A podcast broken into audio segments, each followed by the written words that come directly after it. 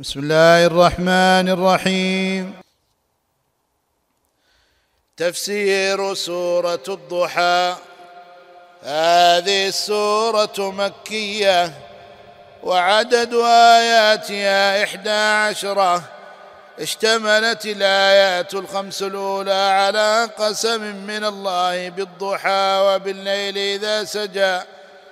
وعلى جواب القسم في ثلاث آيات واشتملت الآيات الباقية على امتنان الله على نبيه صلى الله عليه وسلم بما أنعم عليه من الإيواء من يتمه والهدى والغنى ثم التوجيه إلى ما يتضمن شكر هذه النعمة.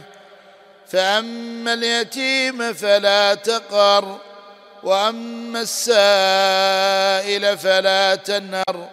وأما بنعمة ربك فحدث. الآيات والضحى والليل إذا سجى ما ودعك ربك وما قلى وللآخرة خير لك من الأولى. ولسوف يعطيك ربك فترضى.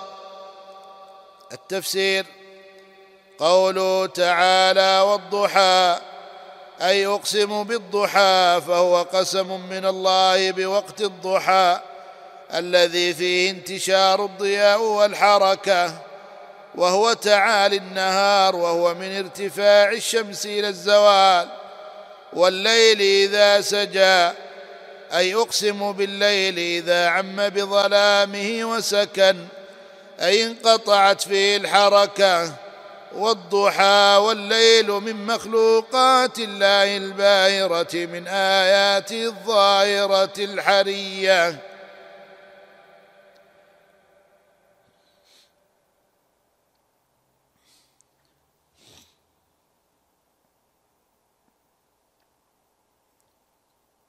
والضحى والليل من مخلوقات الله الباهرة ومن آياته الظاهرة الحرية بالتفكر والاعتبار. والضحى يقابل الليل فبينهما تضاد يدل على كمال قدرة الله وحكمته في خلق المتباينات.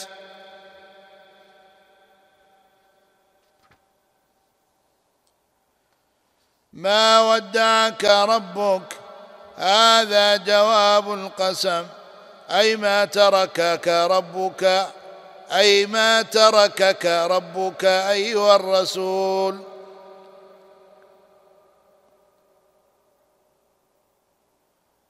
والتوديع مبالغة في الوداع وهو الترك أي ما قطع الله عنك الوحي.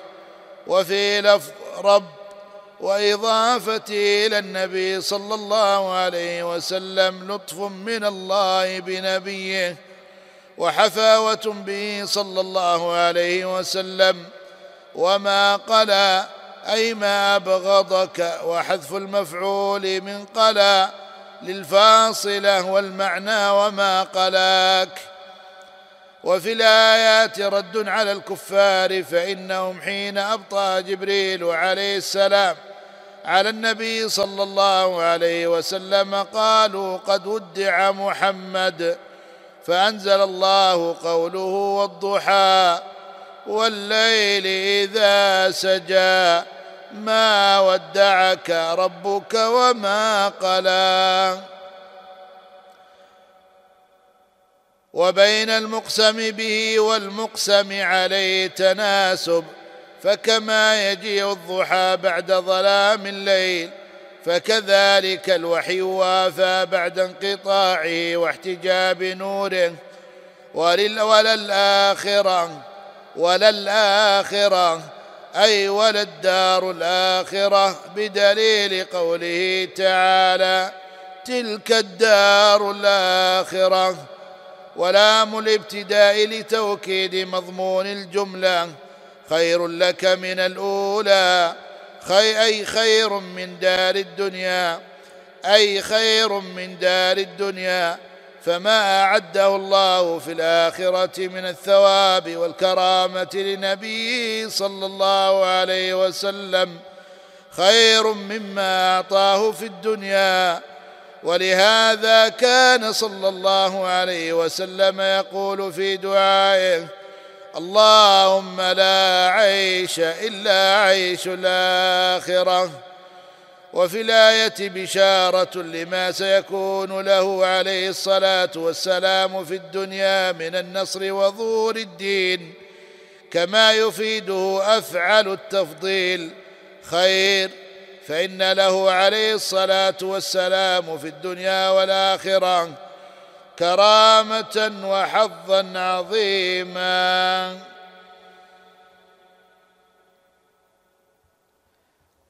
فإن له عليه الصلاة والسلام في الدنيا والآخرة كرامة وحظا عظيما.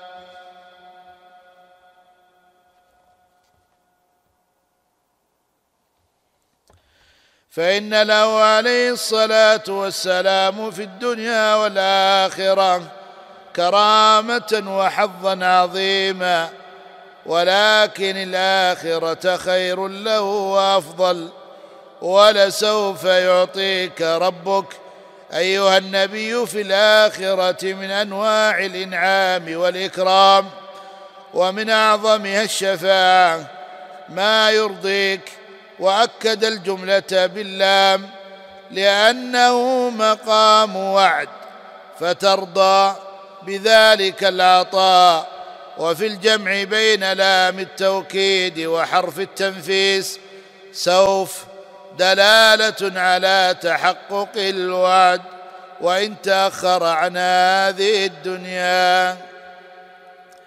الفوائد والأحكام اولا أن الله يقسم بما شاء من خلقه. ثانيا أن الله تعالى يقسم بالزمان وبأجزاء, وبأجزاء من الزمان. أن الله تعالى يقسم بالزمان وبأجزاء من الزمان. فأقسم بالليل والنهار والفجر والعصر وبالضحى. ثالثا أن من الله ثالثا أن من آيات الله ونعمه الليل وسكونه والضحى والانتشار فيه. رابعا الرد على المشركين الذين زعموا أن الله قال نبيا. خامسا أن الآخرة خير لنبي من الدنيا. سادسا كرامة النبي صلى الله عليه وسلم على ربه. سابعا إثبات الربوبية الخاصة التي من مقتضاها العطاء الكثير والخير الوفير. ثامنا أن الله سيكرم نبيه من العطاء حتى يرضى. تاسعا إثبات الشفاعة من قوله ولسوف يعطيك ربك فترضى ويشهد للآية حديث الشفاعة الطويل وما رواه مسلم أن الله قال يا جبريل اذهب إلى محمد فقل إنا سنرضيك في أمتك ولا نسوءك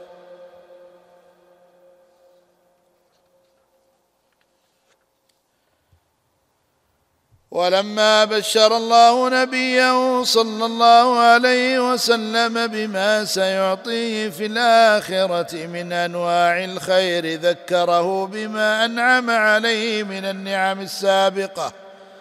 ذكره بما أنعم عليه من النعم السابقة في الدنيا. فقال تعالى ألم يجدك يتيما فآوى ووجدك ضالا فهدى ووجدك عائلا فأغنى فأما اليتيم فلا تقهر وأما السائل فلا تنهر وأما بنعمة ربك فحدث. التفسير قوله تعالى ألم يجدك يتيما فآوى أي فاقدا لأبيك فآواك إلى من يكفلك ويرعاك. والاستفهام للتقرير والامتنان والتقرير هو حمل المخاطب على الإقرار بمضمون الجملة. أي وجدك يتيما فاوى وكان أبوه عبد الله بن عبد المطلب توفي وهو وكان أبوه عبد الله بن عبد المطلب توفي و وكان ابوه عبد الله بن عبد المطلب توفي وهو عليه الصلاة والسلام حمل في بطن أمه وماتت أمه وهو ابن ستة أعوام. وكان الذي كفله جده عبد المطلب ثم توفي جده وعمره ثماني سنين. فكفله عمه أبو طالب وكان شقيقا لابيه عبد الله فما زال يرعاه ويحوطه حتى بعثه الله فنصره وكف عنه الأذى إلى أن مات قبيل الهجرة بقليل. وهذا إيواء صلى الله عليه وسلم الذي ذكره الله. ووجدك ضالا فهدى أي غير عالم فعلمك ما لم تكن تعلم. وكان عليه الصلاة والسلام لا يعلم شيئا عن الشريعة ولا عما يراد به من النبوة حتى أتاه الوحي. كما قال تعالى ما كنت تدري ما الكتاب ولا الإيمان وقال سبحانه وإن كنت من قبله لمن الغافلين. وقال وما كنت ترجو أن يلقى إليك الكتاب إلا رحمة من ربك. وقوله ووجدك عائلا فأغنى. أي فقيرا لا مال لك فأغناك. وحذف مفعول فآوى وهدى وأغنى تفخيما لشأن الإيواء والهداية والاغناء ولموافقة رؤوس الاي ولما ذكر ولما ذكره الله بهذه النعم الثلاث ولما ذكره الله بهذه النعم الثلاث وصاه بما يفعل في ثلاث مقابلة لها حتى يعامل أهلها بما يقتضي إنعام الله عليه فيرحم اليتيم ويرفق بالسائل ويحدث بنعمة الله. ولذا جاء الكلام مفرعا بالفاء على ما سبق. فأما اليتيم فلا تقر هذا في مقابل قوله ألم يجدك يتيما فآوى. أي فأما اليتيم فلا تظلمه لضعفه وأحسن إليه. وأما السائل فلا تنهر. وهذا في مقابل قوله ووجدك ضالا فهدى ووجدك عائلا فأغنى. أي وأما سائل العلم أو المال فلا تزجره ولا تغلظ له في القول لجهله أو لإلحاحه. وأما بنعمة ربك فحدث هذا في مقابل النعم الثلاث. أي حدث نفسك وغيرك بها وبغيرها من نعم الله عليك وأظهرها. واشكر الله عليها وهذا الخطاب عام له ولامته صلى الله عليه وسلم. فيتحدث العبد بنعم الله عليه على وجه الشكر والثناء على الله. وأضاف النعمة إلى ربك تشريفا لا وأنه المنعم بها. الفوائد والأحكام. اولا امتنان الله على نبيه بما أنعم عليه من الإيواء في يتمه. ثانيا والهدى بالنبوة بعدما كان لا يدري. بعدما كان لا يدري ما الكتاب ولا الإيمان ثالثا وبالغنى بعد الفقر ثالثا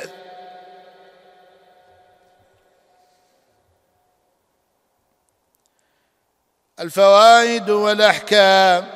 اولا امتنان الله اولا امتنان الله على نبيه بما أنعم عليه. من الإيواء في يتمه والهدى بالنبوة بعدما كان لا يدري ما الكتاب ولا الإيمان وبالغنى بعد الفقر. ثانيا عظم حق اليتيم وقد تضافرت النصوص في الأمر بالإحسان إلى اليتامى والنهي عن ظلمهم. ثالثا توجيه الله نبيه إلى شكر هذه النعم وذلك بأمور ثلاثة رحمة اليتيم ومجانبة ظلمه. فأما اليتيم فلا تقر وتجنب نهر السائل سائل المال أو سائل العلم. وأما السائل فلا تنهر. والتحدث بنعم الله ويدخل في ذلك نشر العلم. وأما بنعمة ربك فحدث.